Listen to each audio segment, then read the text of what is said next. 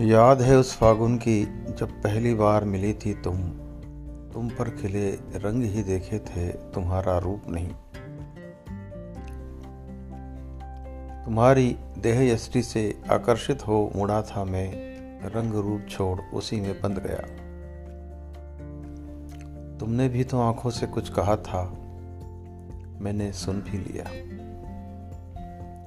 साहस कर गुलाल लगाने के लिए आगे हाथ बढ़ाए थे तो पीछे हट गई। गुलाल तो नहीं लगा पाया, लेकिन तुम्हारे नयनों की स्वीकृति से ही संतोष कर लिया। कुछ इस तरह अभिव्यक्त हुआ था, फागुनी प्रेम।